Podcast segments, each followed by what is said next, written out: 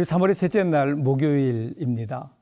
어, 아직도 밖에 공기는 여전히 차지만 그래도 그 불어오는 바람, 찬바람 속에 따뜻한 봄바람이 조금씩 불어오기 시작하는 것 같습니다. 봄바람이 불어오면 죽었던 것 같은 땅에 새로운 생명의 역사가 있죠. 오늘 우리가 함께 말씀을 어, 읽고 말씀을 듣고 묵상하면서 저와 여러분의 삶 속에도 이러한 생명의 역사가 있기를 바랍니다. 저는 서울 아현동에 있는 서북교회를 섬기고 있는 임채영 목사입니다. 오늘 우리가 누가복음 18장 18절부터 30절의 말씀을 함께 하겠습니다. 누가복음 18장 18절에서 30절 말씀입니다.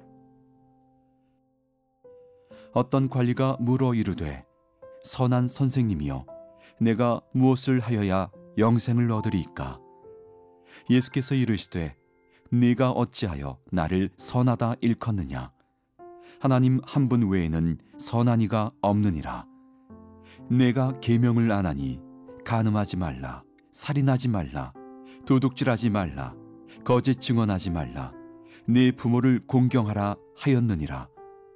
여짜오되 이것은 내가 어려서부터 다 지켰나이다. 예수께서 이 말을 들으시고 이르시되 내게 아직도 한 가지 부족한 것이 있으니 내게 있는 것을 다 팔아 가난한 자들에게 나눠 주라. 그리하면 하늘에서 내게 보화가 있으리라. 그리고 와서 나를 따르라 하시니 그 사람이 큰 부자이므로 이 말씀을 듣고 심히 근심하더라. 예수께서 그를 보시고 이르시되 재물이 있는 자는 하나님의 나라에 들어가기가 얼마나 어려운지 낙타가 바늘귀로 들어가는 것이 부자가 하나님의 나라에 들어가는 것보다 쉬우니라 하시니. 듣는 자들이 이르되 그런즉 누가 구원을 얻을 수 있나이까? 이르시되 무릇 사람이 할 수 없는 것을 하나님은 하실 수 있느니라. 베드로가 여짜오되 보옵소서. 우리가 우리의 것을 다 버리고 주를 따랐나이다. 이르시되 내가 진실로 너희에게 이르노니 하나님의 나라를 위하여 집이나 아내나 형제나 부모나 자녀를 버린 자는 현세의 여러 배를 받고 내세에 영생을 받지 못할 자가 없느니라 하시니라. 사람은 누구를 만나서 동행하느냐에 따라 삶이 좌우됩니다. 만남이 중요하죠. 자음은 몸을 만나야 글자가 되고 작은 불꽃은 바람을 만나야 큰 불꽃이 됩니다. 철이, 즉 쇠가 쇠를 만나면 더욱 날카로워지지만 만일에 철이 물을 만나면 녹이 슬게 되죠. 그래서 이 만남이 중요합니다. 오늘 본문에도 귀한 만남의 사건이 있죠. 예수님과의 만남. 그런데 그 인생에서 가장 중요한 귀한 만남이었음에도 불구하고 결국은 만남이 없는 불행한 사람의 이야기가 소개되고 있습니다. 먼저 오늘 말씀의 23절을 먼저 보겠습니다. 그 사람이 큰 부자이므로 이 말씀을 듣고 심히 근심하더라. 예수님을 만났지만 그가 근심했어요. 그리고 예수님을 등지고 결국은 떠나가게 됩니다. 그 이유가 무엇이었을까요? 이어지는 이야기에서 우리는 그 답을 찾아볼 수 있습니다.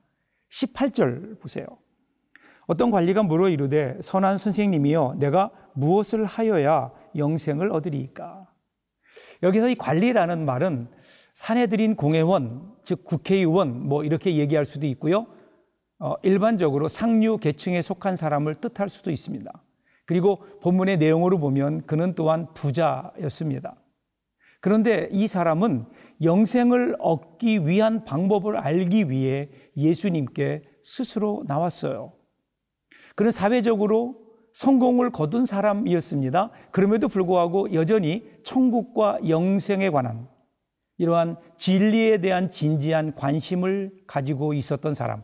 그래서 그는 진지했고 경건한 구도자의 자세를 가지고 예수님께 찾아 나왔습니다. 그리고 예수님께 물었어요. 자, 이 관리의 질문을 다시 봅니다. 선한 선생님이요. 내가 무엇을 하여야 영생을 얻으리까? 먼저 이 사람은요, 예수님을 선한 선생님이라고 부릅니다.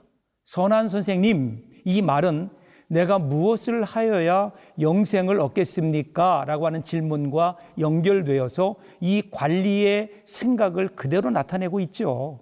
그래서 이것을 아신 예수님께서 19절에서 이렇게 지적하세요. 예수께서 이르시되 내가 어찌하여 나를 선하다 일컫느냐 하나님 한 분 외에는 선한 이가 없느니라. 우리 이 말씀을 들으면서 예수님은 예수님이 선하다라는 것을 부인하셨다 이렇게 생각하시면 안 됩니다. 예수님의 말씀은 사람 가운데는 선한 이가 없다. 다시 말하면 인간의 선함이 구원과 영생의 조건일 수 없다라는 의미입니다. 즉 인간의 선 이것은 상대적 선에 불과하죠. 아무리 인간이 선하다 하더라도 전능하신 하나님의 안목에서 보면 그 선을 가지고 하나님 앞에 나올 수 없지요. 그러니까 이 관리가 던진 질문 그 자체는 아주 바람직한 내용을 가지고 있지만 그 질문 안을 들여다보면 매우 잘못된 신학적이고 교리적인 전제를 가지고 있다는 겁니다. 다시 말하면 영생을 얻기 위해서 내가 무엇을 해야 한다? 이 사실을 전제하고 있기 때문입니다. 그래서 예수님께서는 이 구원의 근거로서의 행함, 이러한 잘못된 근거를 바꾸어 주십니다. 그래서 20절에서 이렇게 말씀하세요. 내가 계명을 안 하니 간음하지 말라, 사, 살인하지 말라, 도둑질하지 말라, 거짓 증언하지 말라, 내 부모를 공경하라 하였느니라. 지금 예수님께서는 뭐 숙제 검사하시는 게 아니에요. 율법을 잘 지켰는지 확인하기 위해서가 아니라 이 사람의 실체를 드러내기 위해서 질문하시는 겁니다. 여기서 예수님이 계명을 말씀하신 것은 이 계명을 다 지키면 구원을 얻을 수 있다라는 말이 아니죠. 여러분 구약의 율법은요 마치 엑스레이와 같습니다. 사람의 몸을 겉으로 보아서는 모르지만 엑스레이를 찍어 보면 몸에 병든 부분이 나타나죠. 그렇다고 해서 엑스레이를 찍었다고 병이 낫는 것은 아닙니다. 이것은 병을 관찰하고 진단하는 도구에 불과할 뿐입니다. 그런데 이 관리는요, 재미있게 아주 자신 있게 대답했어요. 21절 보세요. 여짜오되 이것은 내가 어려서부터 다 지키었나이다. 저는 이 사람이 아주 경건한 사람이었던 것 같아요. 선생님, 어려서부터 저는 이 계명을 다 지키면서 살아왔습니다.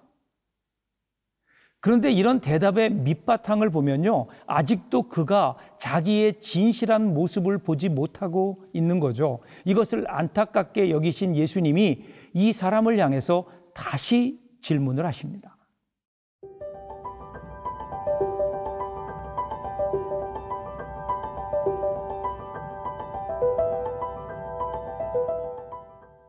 여전히 22절, 23절을 보세요. 예수께서 이 말을 들으시고 이르시되 내게 아직도 한 가지 부족한 것이 있으니 내게 있는 것을 다 팔아 가난한 자들에게 나눠주라. 그리하면 하늘에서 내게 보화가 있으리라. 그리고 와서 나를 따르라 하시니 그 사람이 큰 부자이므로 이 말씀을 듣고 심히 근심하더라. 자, 우리가 이 말씀을 듣고요. 아, 구원을 얻기 위해서는 재산을 다 팔아야 되는구나. 이렇게 오하시면 안 됩니다. 영생을 얻기 위해서는 자신의 죄인됨을 깨달아야 되는데 지금 이 청년은 아직도 자신은 죄인이 아니라고 항변하고 있는 거예요. 그래서 예수님은 그 사람의 가장 약한 곳, 아픈 곳을 찌르십니다. 이 사람이 가지고 있었던 신앙적 경건 속에 숨기고 있었던 자기 내면의 갈등, 즉 그를 지배하고 있었던 재물에 대한 탐심, 이 탐심을 통해서 그가 어떤 사람인지 그가 죄인됨을 보여 주시는 겁니다. 24절 25절을 보세요. 예수께서 그를 보시고 이르시되 재물이 있는 자는 하나님의 나라에 들어가기가 얼마나 어려운지 낙타가 바늘기로 들어가는 것이 부자가 하나님의 나라에 들어가는 것보다 쉬우니라 하시니 이러한 이 관리의 모습을 보신 예수님이 이렇게 말씀하셨죠. 부자가 하나님 나라에 들어가기가 어렵다. 낙타가 바늘기로 들어가는 것보다 어렵다. 이 말씀은 불가능한 불가능하다라는 말씀이죠. 이 부자인 관원은 철저히 자기가 가진 것을 통해 자신의 의로움을 붙들고 있는, 즉, 자기가 가진 것으로 구원받을 수 있다고 생각하는 사람이죠.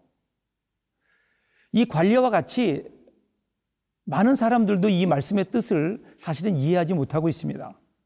사람들이 생각하기에 부자는 하나님께로부터 복을 받은 자인데 그가 하나님의 나라에 들어가기가 어렵다? 이런 말이 잘 이해가 안 됐을 겁니다. 그래서 26절, 27절을 보세요. 듣는 자들이 이르되 그런즉 누가 구원을 얻을 수 있나이까? 이르시되 무릇 사람이 할 수 없는 것을 하나님은 하실 수 있느니라. 예수님의 대답이 이래요. 사람은 사람을 결코 구원할 수 없다. 하나님만이 우리를 구원하실 수 있다. 그래서 하나님은 인간을 구원하실 때 인간의 행함에 근거하지 아니하시고 하나님은 구원을 영원한 생명을 사람들에게 선물로 주시는 거죠. 이 모습을 본 베드로가 이렇게 주님께 묻죠. 베드로가 여짜오되 보옵소서 우리가 우리의 것을 다 버리고 주를 따랐나이다. 이 말씀을 들으신 예수님이 베드로에게 이렇게 말씀하세요. 29절, 30절 보세요. 이르시되 내가 진실로 너희에게 이르노니 하나님의 나라를 위하여 집이나 아내나 형제나 부모나 자녀를 버린 자는 현세의 여러 배를 받고 내세의 영생을 받지 못할 자가 없느니라 하시니라. 오늘 예수님의 말씀을 여러분 한번 기억, 기억하셔야 됩니다. 여기 나오는 관리처럼 예수보다 귀하게 여기는 어떤 다른 이유로 근심하며 슬퍼하며 예수님을 떠나지 않기를 바랍니다. 버린다는 것도 용기입니다. 버리고 떠나는 것은 더 큰 결단입니다.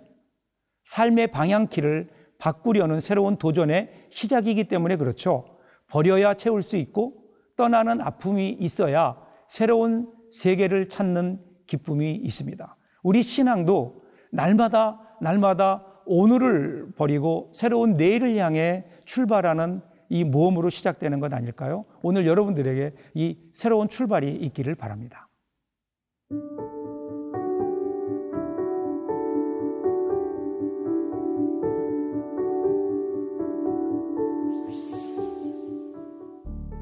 은혜의 주님, 우리는 연약한 죄인입니다. 더 살고 싶고, 더 많이 가지고 싶고, 더 형통하게 살고 싶은 연약한 사람들입니다. 그래서 그것을 주님께서 주시면 좋겠다고 생각하지만 그렇지 않더라도 주님께서는 여전히 우리를 사랑하시고 그 은혜는 변함이 없다는 것을 믿음으로 기억하게 하여 주옵소서. 우리의 삶이 잘 풀리고 형통할 때 어깨를 으쓱이기보다는 잠시만 그렇게 하게 하시고 영원한 보화를 위해 가난하고 어려운 이웃에게 그것을 나눌 수 있게 하여 주옵소서. 예수님의 이름으로 기도합니다. 아멘.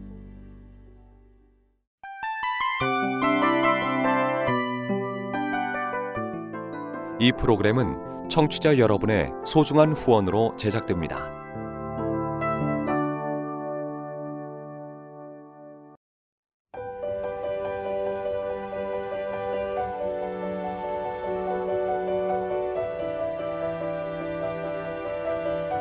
세상에는 수많은 교회들이 있지만 더 깊이 있는 말씀 강해를 찾기 위해 크기로만 교회를 선정하지 않습니다. 보다 좋은 영적 콘텐츠를 더 많이 나누기 위해 방송비를 받지 않습니다. 1년 365일 복음만 전하고 싶어서 우리는 광고를 하지 않습니다. 온누리의 복음을 땅끝까지 CGN TV와 함께 땅끝 성교사가 되주세요